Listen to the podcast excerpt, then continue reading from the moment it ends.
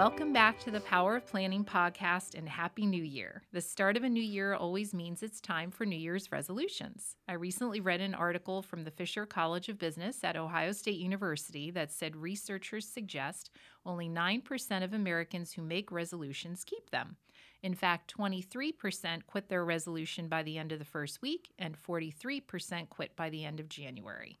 So, whether or not you've made any New Year's resolutions this year, and if you did, whether or not you quit them already, you should resolve to do an insurance checkup.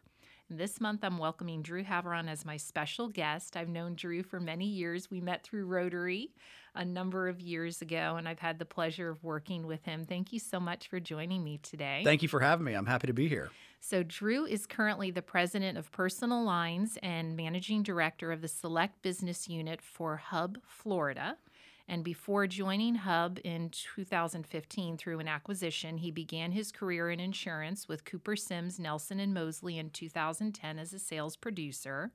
And as the president of Personal Lines, he oversees all personal insurance operations for the Hub Florida offices with a specialization in the high net worth and private client segment.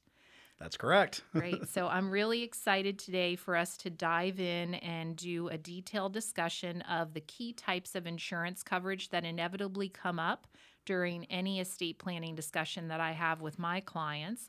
So, this will just give listeners hopefully an opportunity to learn some information and use that as a base to review their existing coverages and confirm that what they currently have in place is sufficient for their particular needs and circumstances. Okay. All right, so let's start with life insurance. Everybody's favorite topic, right? Exactly. so, according to the Life Insurance Marketing and Research Association, 52% of Americans have some form of life insurance in place, and many of my estate planning clients have life insurance. So, when we're looking at life insurance, what considerations, like what should make someone review their situation and determine if life insurance is an appropriate product for them. Yeah, absolutely. And and you know, life insurance can be a difficult conversation to have because you're talking about the death of a loved one, right? And so I think a lot of times when planning for life insurance or or what type of policy to have, it's what are your circumstances in your daily life uh, are going on, right? Have you had a child? Um, do you have a child with special needs uh, or certain circumstances? Um, you know, have you incurred a lot of debt recently? Uh, you know, what are the occupations? Is, is, you know the husband or wife have they you know stopped working um, to provide for the family you know in a different alternative way? And so um, I think there's a multitude of ways you can look at it.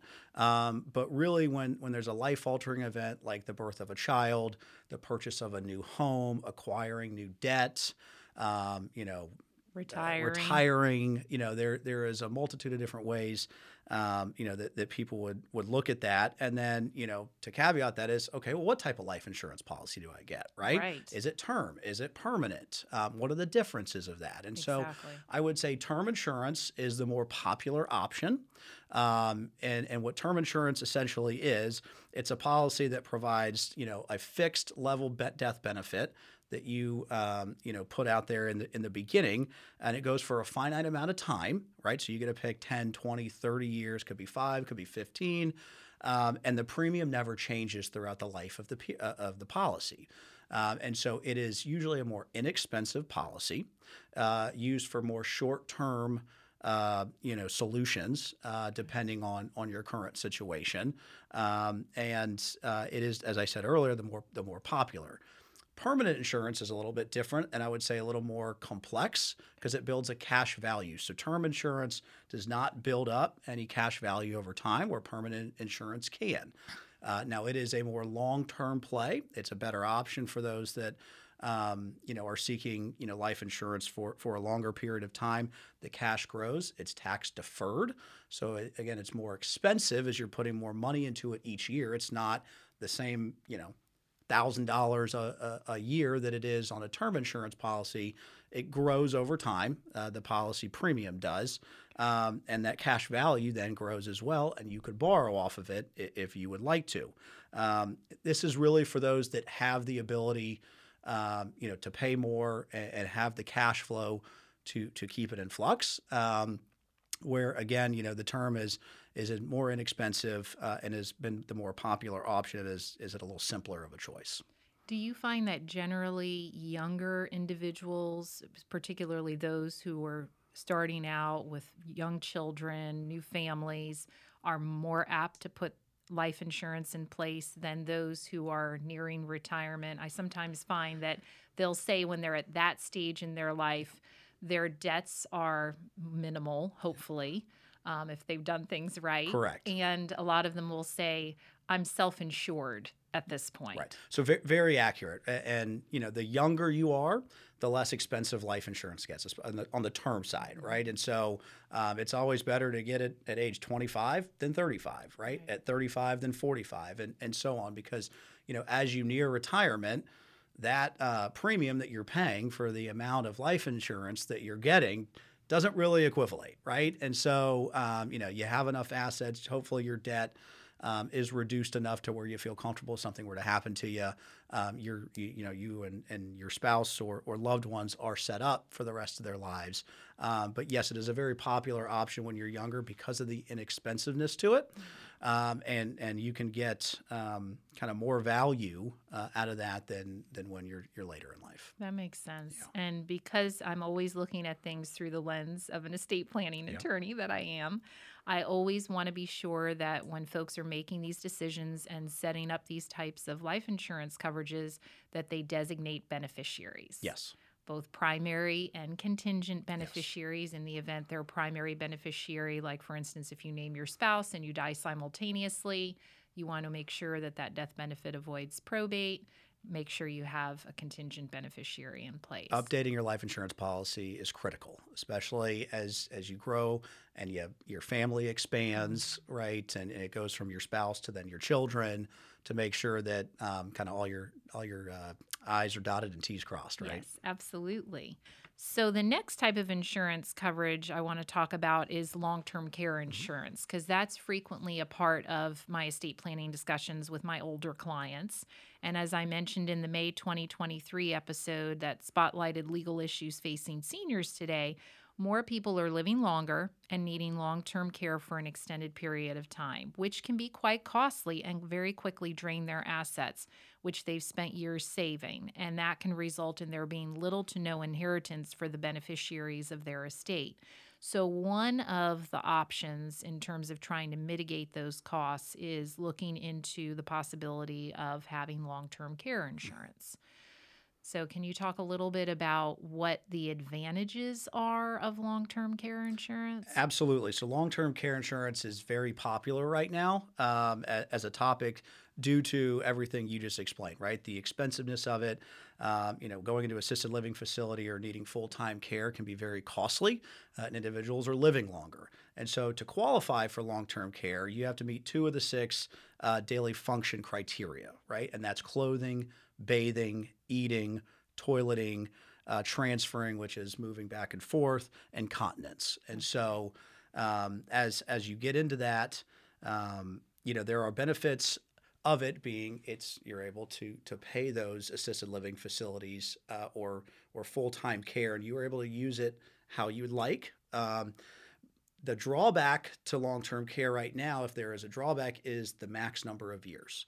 And that normally, depending on the insurance company, is about five years, um, is the average uh, length of term you can get for a long term care policy. That's not very long. It's not very long, um, which which again can be very expensive if uh, the individual were to live past that that five year mark.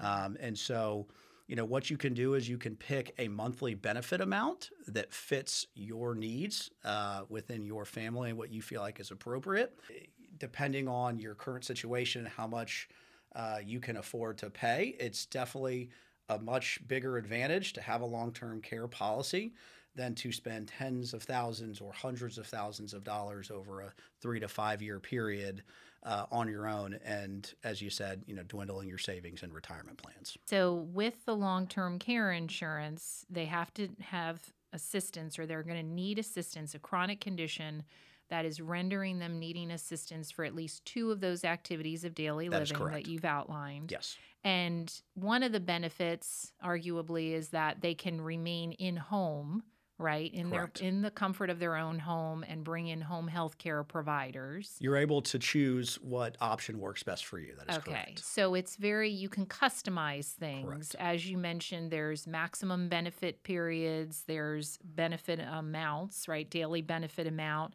you can customize elimination periods so That's how correct. many days you have to be in that situation before the coverage would kick Before in it kicks in, absolutely. there's inflation riders Yes. that can allow for adjustments and you know increasing costs of care and all of those things. So much like anything else, what we're talking about today, as I always say on these podcasts, I know I sound like a broken record, but it's very individualized. There's no one size fits all here. That's correct. And and there's another option which is a hybrid policy, um, which I think is is something interesting to where um, it is a long term care product that has a permanent life insurance component built into it, right? And so what you can do is you can actually tap into the death benefit from the permanent life insurance policy to help pay for those long term care costs if you need to, Right. which is becoming definitely a more popular option as the cost of, of living and, and care has become astronomical. Yeah, because I think that was one of the greatest criticisms that people had regarding long term care insurance that it was this use it or lose it concept. And so they were spending significant amounts on premiums. Right. And then, God forbid, if they had a heart attack and they never had to go into a facility or need, you know, regular care at home, that was just all wasted, Right. essentially, all that money. So Yes. now, if they don't, you know, with those types of hybrid products, whatever they don't use during their lifetime will essentially serve as some form of a death benefit. That's correct. okay. So at least they're getting some of their value back in terms of those premiums that they pay.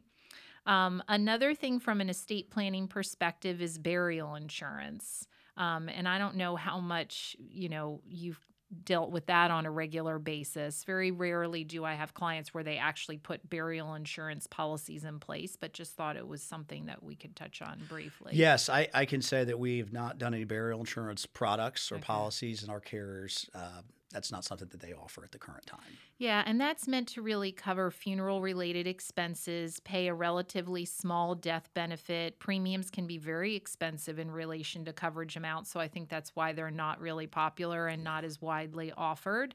Um, so it's definitely less popular than just purchasing a prepaid burial or cremation plan, which is what most of my clients do. So let's shift and talk about the coverages that should be considered when we're looking at things through an asset protection lens. Um, and I had done an episode on asset protection considerations last year in March. And if you're like most Americans, you spent years building up your nest egg and you want to be sure it's protected in the event you get sued. So you should review the current liability limits of your home and car insurance policies to make sure you're properly protected. Let's start with home insurance. So, Drew, is there a minimum amount of liability coverage that's recommended? So that's a great question, and I would start by saying no as a as a really brief short answer. Um, so a lot of that really is determined by your net worth and how many assets that you have, as well as the company that you go with. So in the state of Florida, uh, you have what we call Florida domestic insurance carriers, which are Florida domiciled insurance carriers. Then you have your national carriers that write outside of Florida as well. Uh, and depending on the carrier that you're with, uh, will then they level set of of the amount of coverage that they will offer. So a lot of insurance carriers will max out at three hundred thousand dollars of liability insurance on your homeowners. Some will go to five hundred thousand. Some will go to a million, um, depending on the size of the carrier that you're with. Uh, my recommendation is to always go as a minimum a half a million dollars. Uh, if you can get a million, that's that's great because the cost difference between the two is very minimal. And normally the cost difference between 300,000 and 500,000 is less than 100 bucks, Wow. right, for the year. And so uh, always get as much as you can, um, as well as I know we'll talk about umbrella insurance later on, but to tack on an umbrella policy on top of that to, pr- to protect yourself. Um, but, but my easy answer to that is, is to get as much liability insurance as you can uh, due to the extremely litigious environment that we live in right now. Yes. And certainly, if you have things like a swimming pool in your backyard where there's an opportunity for even increased liability other than just a slip and fall that occurs on your property. That's correct. So a swimming pool obviously is is a large risk. Uh, trampolines, diving boards, slides. So it is very important to read your policy and to ask your insurance agent if you have a trampoline, if you have a slide uh, at your pool, if you have a diving board, because some carriers will exclude those on your liability coverages, right? So you can go to the animal liability side. There are carriers there that they don't want to write Rottweilers and pit bulls uh, and, and other, you know, various, um, you know, dogs that have an aggressive biting history. There's exclusions there. They just won't write the liability at all. And so it's really important to be as forthcoming as you can uh, with your insurance carrier or agent uh, to really outline those risks uh, because you don't want to be caught in a claim situation where it gets denied. Um, always, if you have an animal, uh, I recommend getting animal liability coverage, and it could be the sweetest, you know, yellow lab you have. But if somebody decides to trip and fall over your lab because you came, he came running over at you, um, that is that's going to be going to be a problem, and will go under your animal liability policy. Um, nobody expects their dog uh, to bite anybody, but um, in this day and age, you just never know, right? And so I would always say, um, definitely talk, you know, to your insurance company or carrier. You know, if you have animals, if you have pools, uh, trampolines, uh, those are those are big exposures for you, um, as well as having um, a business in your home. Uh, that is also an exposure that is normally not covered under homeowners policy. If you work out of your home and are performing business out of your home, you want to make sure to get a commercial general liability policy for your business. And that's for probably that aspect. increased. It's increased a lot COVID. since COVID, absolutely. As, as more and more people work from home full time uh, or part time, especially if, if you're bringing clients or prospects into your home for discussions, uh, your liability increases tenfold during that. And so you want to make sure that you have the appropriate coverage in place. Gosh forbid something happens. So if you don't have the animal liability coverage, and let's say you don't have one of those dogs like a pit bull Mm-hmm. or Rottweiler, the home insurance is what the claim is filed under. If there's a dog bite situation, there's a dog bite dog- situation that they will file it under the liability insurance. It will go to the animal liability insurance if you have it. If you have if it. you do not have it, the liability insurance will not pick it up and that claim will be denied. Wow. Yes. Okay. Yes, that is a separate liability uh, coverage that you need to get endorsed onto your policy. Interesting. Okay. And then what is the difference between the full market value and the replacement value of your home as far as insurance is So concerned? this is always a very hot button item with clients, uh, and it honestly depends on the marketplace that you live in. And so, replacement cost is full replacement cost on your home alone, and is and is not you know meant to include the land value, right? Where a actual market value or full market value of your home can take that into account. And so when when the uh, real estate market is really good and hot and prices are high, full market value of the home is most likely going to be higher than the replacement cost of the home. so there's a disparity Uh, there. There's a disparity there. There can be. So so currently in in the hot real estate market that we live in right now, uh, you could purchase a home, you know, for let's say a million bucks, and the insurance company may want to insure it for seven hundred and fifty thousand dollars because that's what they believe the full replacement cost value of it is okay. right? Not taking into account the the land value. Uh, now that can reverse. So about ten years ago, replacement cost was higher than the market full market value of the home because the real estate market wasn't booming as much, and so somebody could buy a home for a half a million bucks, and the insurance company's insuring it for a million because if they had to replace the home. Right, it's going to cost them a million dollars to to build on that again, and so again, it's very cyclical. Um, I think the insurance companies are very good about you know making sure that the disparity isn't isn't massive.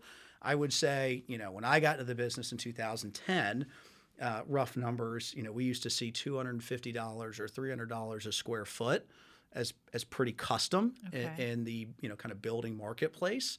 Uh, now we're seeing replacement costs of five or six hundred dollars a square foot or north of that. And so it is very important uh, to try to insure your home, you know, to full replacement cost because.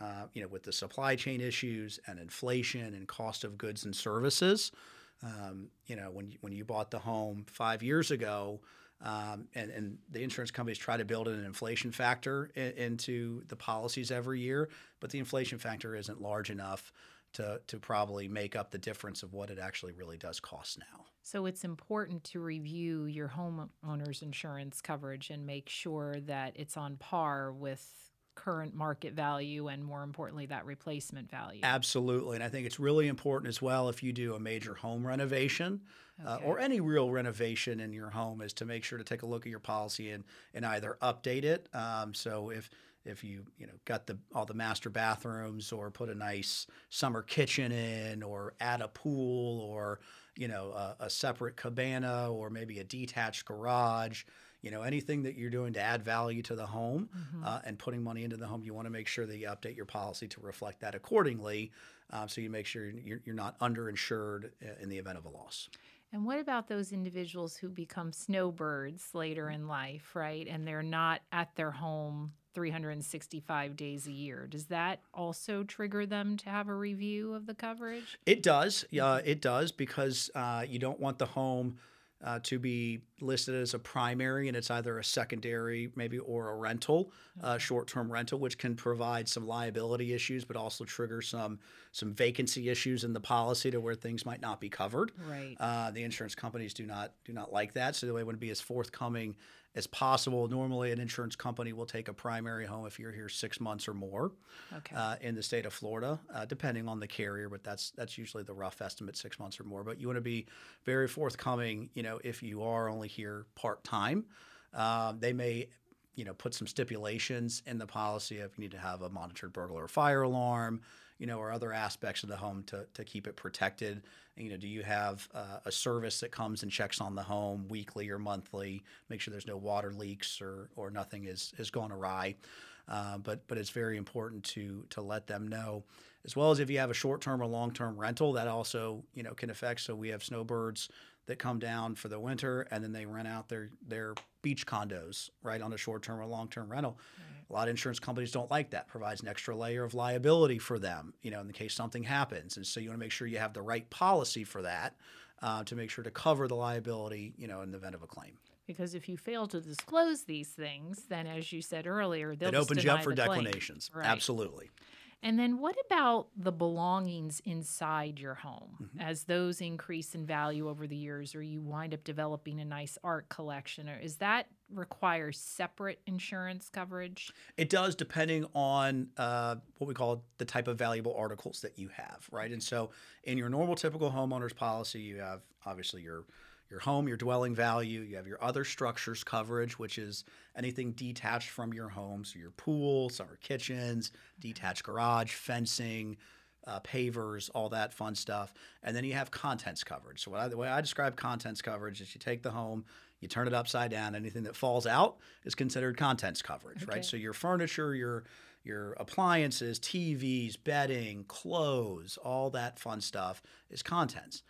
Where it gets a little more tricky is when you have jewelry, fine arts, silverware, guns, um, any type of collection. They call that valuable arts coverage, okay. um, which you want to schedule on a separate policy because there's only a limited amount of coverage under your contents coverage in your homeowner's policies for those specific items.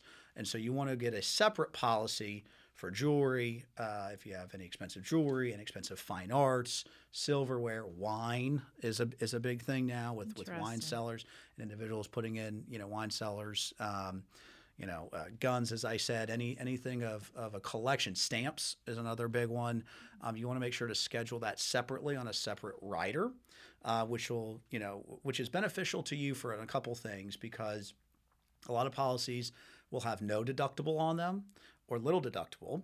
Um, you know, depending on the carrier you write with, uh, could provide you know coverage for mysterious disappearance. So you go out and all of a sudden the wedding ring is lost. Um, you know, there may or may not you know be um, you know coverage for that depending on the carrier that you go with. So you want to make sure that you know that's built into the policy. Um, jewelry is is obviously more expensive Right. um, to insure from a premium standpoint, um, and depending on the value of the jewelry, um, and do you keep it in a safe or not? They the insurance company might require you to keep certain jewelry in a safe if it is extremely valuable, just for the safety of it, right? Okay. And that makes sense what you were saying. So under the general homeowners, there's only going to be a limited amount of coverage there. very for those very types small of amount of items, coverage. Which Sometimes is not only up to to be enough to cover the value. That's exactly right. Most companies will cover up to twenty five hundred or five thousand dollars, okay. and that's it. Uh, and it's then subject to your deductible on your homeowners, uh, and then it's a subject to um, you know you, you may or may not have coverage for mysterious disappearance, you know, theft and that and those sort of things. So you want to make sure to schedule that separately. Okay. So, what about flood insurance? Not everyone is required to have that, right? That's correct. so, who needs it and you know, what are the considerations there? So so the running joke is if you live in Florida, you live in a flood zone, Right. Right, uh, which which is pretty accurate, and and um, uh, it, it's based off a couple of things. So your major issue when you need flood insurance comes from your mortgage company. So if you have a mortgage on your home and you live in a flood zone, your mortgage company is going to require you to have flood insurance. Okay. If you don't live in a flood zone, they're not going to require you to have flood insurance. And you can run, we as insurance agents can run uh, a report to see if an insured is lives in a flood in, er, lives in a flood zone or not. Um, I still recommend if you don't live in a flood zone to have a flood policy. It's very inexpensive. So we could talk about, you know, NFIP, which is a National Flood Insurance Program right, now. What is that? So that's backed by FEMA. It's backed by the federal government, and the federal government sets rates for for those uh, flood policies uh, if you're in a, an X zone, which is a non-flood zone. I think right now it may be 435 bucks. Don't don't quote me on that. It changes a couple times, or it's it's changed a couple times over the past couple years. But it's a set rate um, that provides you $250,000 of coverage on the home and $100,000 of flood coverage on your contents. And it's a very, again, 435 bucks and change, give or take, um, is what that would cost if you're not in a flood zone. Now, if you are in a flood zone, that cost is going to rise Right. depending on the zone that you're in, how how close are you to the coast or rising water, etc. Um, but that is a there are benefits to that because it's backed by the federal government. Uh, again, it only provides up to two hundred and fifty thousand dollars of coverage. So there, that is a bit of a drawback. If you have a million dollar home and you're only getting two hundred fifty thousand on the home, you can buy excess coverage as well um, that will provide another two hundred fifty thousand dollars to you. Or there's an alternative that's come into the marketplace in the last couple of years, and that's private flood insurance. So private flood insurance is not backed by the federal government. It's it's an insurance company that is coming in just like a homeowner's insurance and providing you flood insurance. Uh, it can be more expensive. It can be less expensive depending on the carrier, but it provides you broader coverage and more coverage. So you can, you know, insure that home for flood coverage up to a million bucks or five hundred thousand. You can pick your limit. Customize. You can customize a little bit more and offers you more broader coverage uh, than the kind of limited scope that that FEMA and the NFIP provides you. Um, again, I, I recommend flood insurance for everybody that lives in the state of Florida. And you go back to Hurricane Ian. Hurricane Ian was a, a flood event and it was an auto event. It while the wind was bad, more and more um, cars were damaged by flooding, and homes and businesses were damaged by flooding than by wind.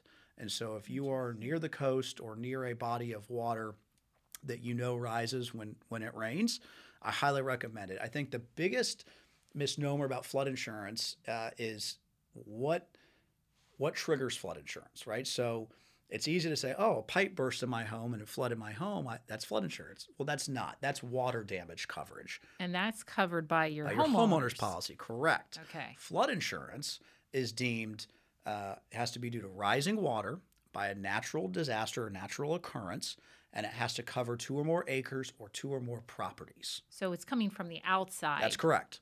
That's correct. It's coming rising from a body of water, from you know a, a drain outside, and again, it has to cover two or more properties. Uh, one of them obviously being yours, but it has to be due to a, a natural occurrence or, or natural disaster. So it doesn't come from inside the home; it's rising from outside and, and creeping in. Right? Whether that's the ocean, that's the lake that you live on, the retention pond that you live next to, the river, uh, you know, the the river here out by UCF, uh, the Econ that, that flooded when, when Hurricane Ian came through. Right. And a lot of homes were, were damaged by that because the river, you know, obviously builds up. The St. Johns River was the same way. Um, it's it's really really tough to see. Uh, that's flood insurance. That's that's where that's coming from. And again, if you live in a flood zone, um, you know I recommend getting both options. Uh, you know, depending on the size of your home and and how much you're willing to spend and, and customize. Uh, but even if you don't live in a flood zone, you know there's FEMA and the NFIP to provide you a, a really low expensive option to provide you some coverage there. Okay, great.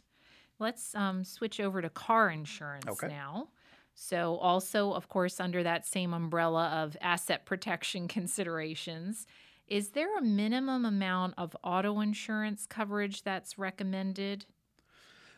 So yes, I would recommend you know in this environment, um, you know two hundred fifty thousand dollars you know per occurrence, five hundred thousand dollars aggregate.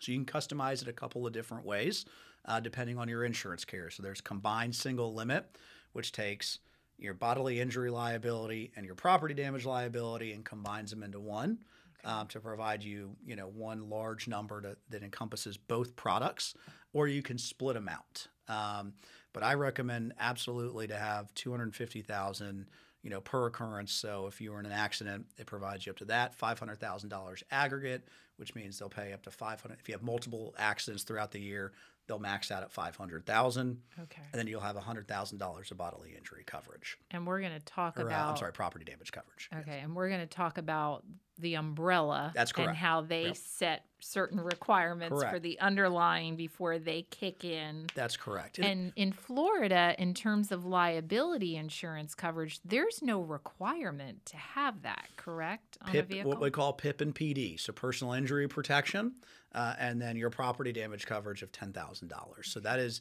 very little. Uh, there used to be an old statistic out there. This was a couple of years ago that almost thirty percent of the drivers in the state of Florida either were underinsured or uninsured wow. uh, which is a really scary thought That process, is. right? And so um, I think a couple different things. You know, obviously we want to have very high bodily injury liability limits. If you're in an at-fault accident in our personal injury litigious environment that we live in, it's very important.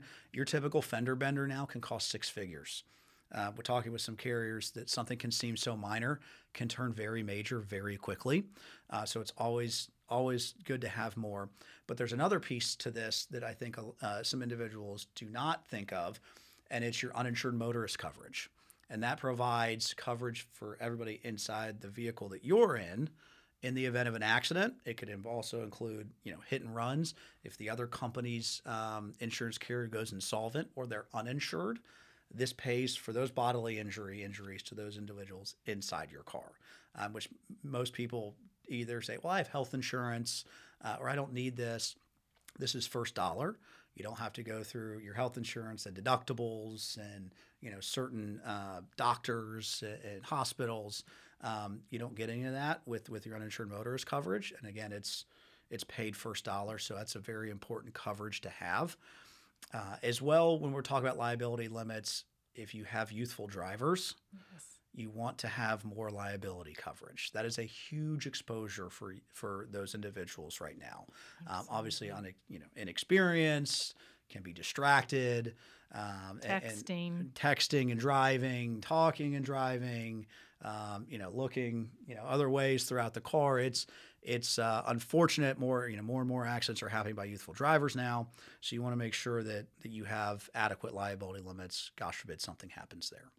So, what are those circumstances in which you should review your automobile insurance policy? You mentioned one, right? If you've got teenage drivers or young drivers.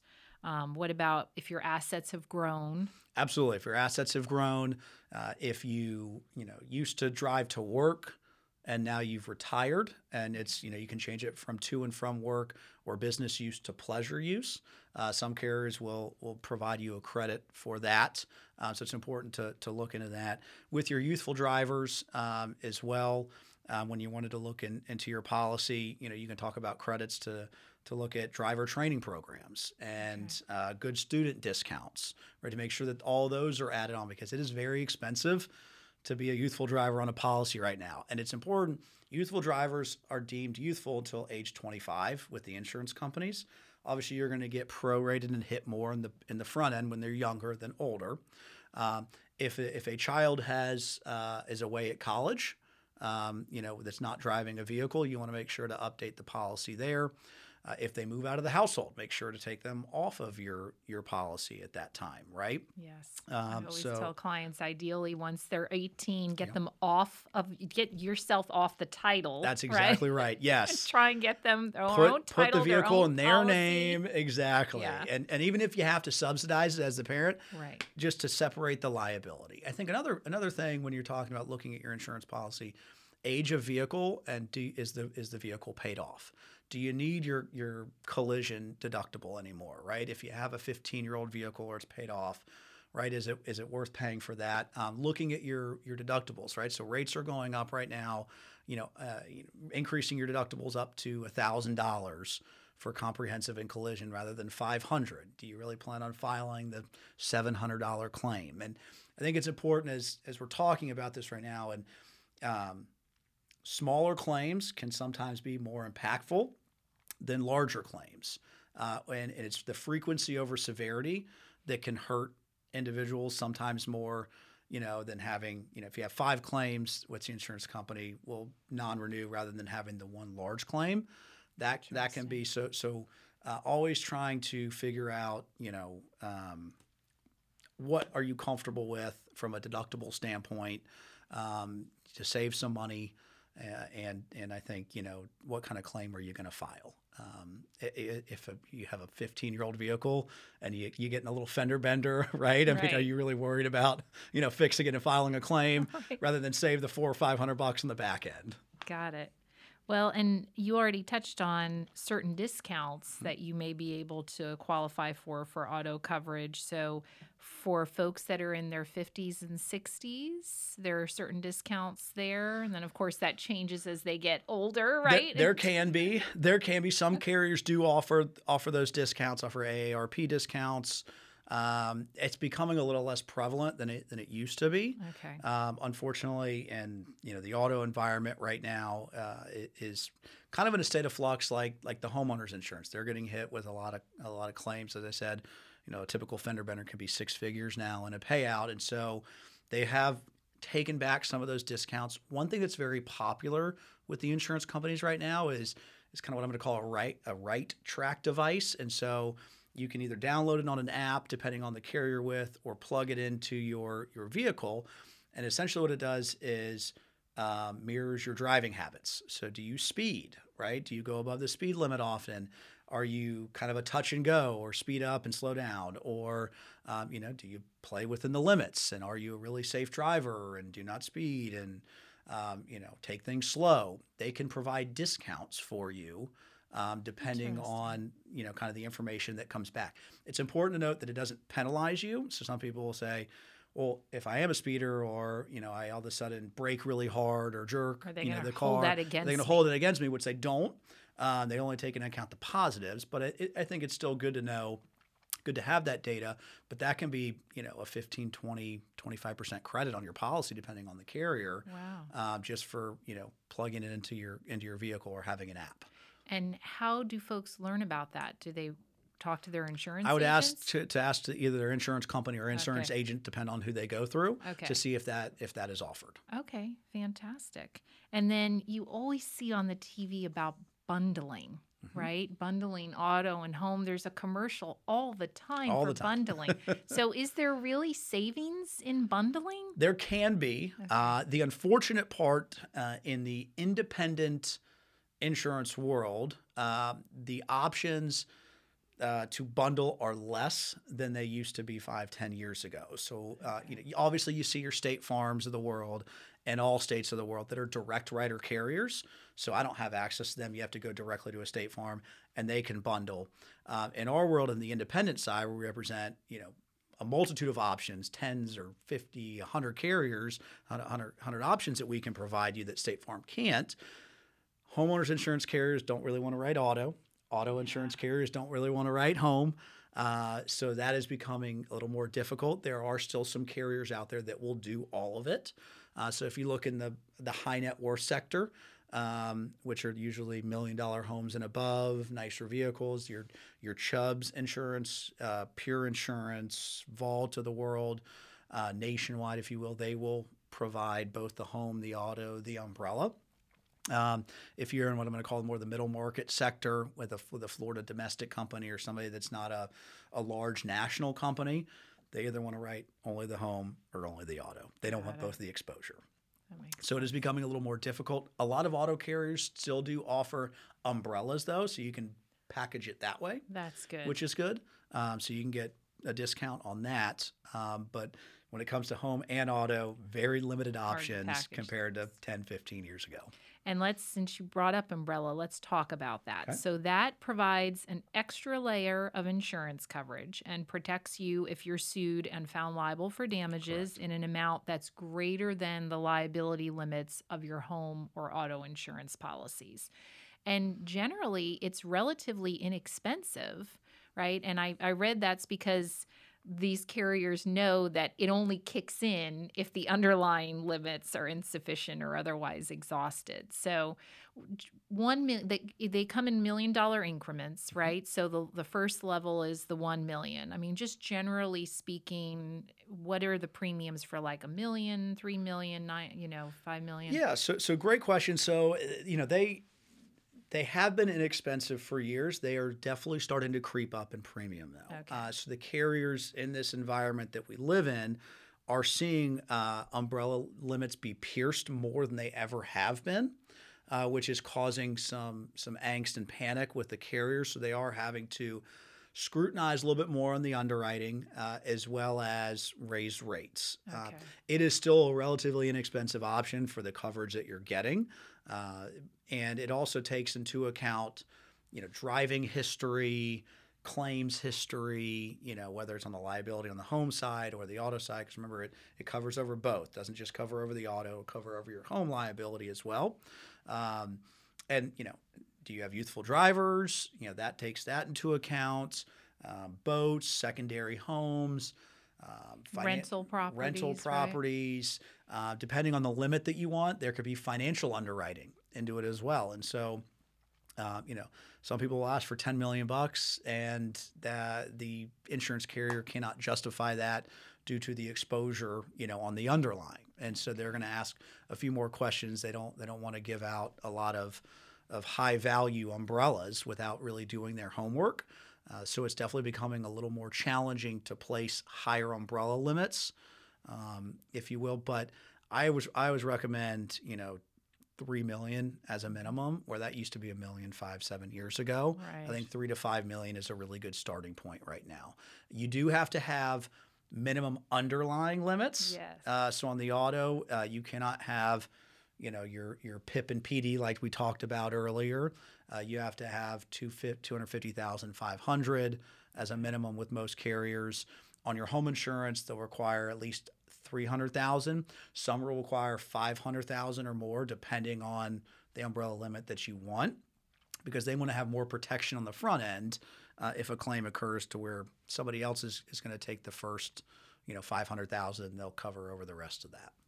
And a lot of times when I'm meeting with clients and we're trying to determine, okay, should they explore the possibility of umbrella coverage for them, we're looking at what type of assets, how much they have in the way of assets, but also what type of assets they have, because certain assets here in Florida, at least, are exempt from creditor attacks. So 529 accounts and retirement accounts and life insurance, cash value, and things like that. Homestead annuities. home, yes. Homestead, exactly. Yes. But if they've got a lot in cash and securities that are just taxable accounts, those are vulnerable. They are absolutely. So you want to make sure that you are properly covered for that. De- depending again on the value, uh, it, it's really it would be ideal to say, you know, to get an umbrella limit to what your total assets are. The unfortunate part is the insurance carriers probably won't go above a certain limit, depending on how high that is. But how high, you know, how close can you get to that ultimate goal? And again, it also depends on your exposure as well. So if you're retired and not on the road a lot, um, if your kids are out of the household, that can that can change um, kind of your way of thinking a little bit. You sold the boat or the beach condo.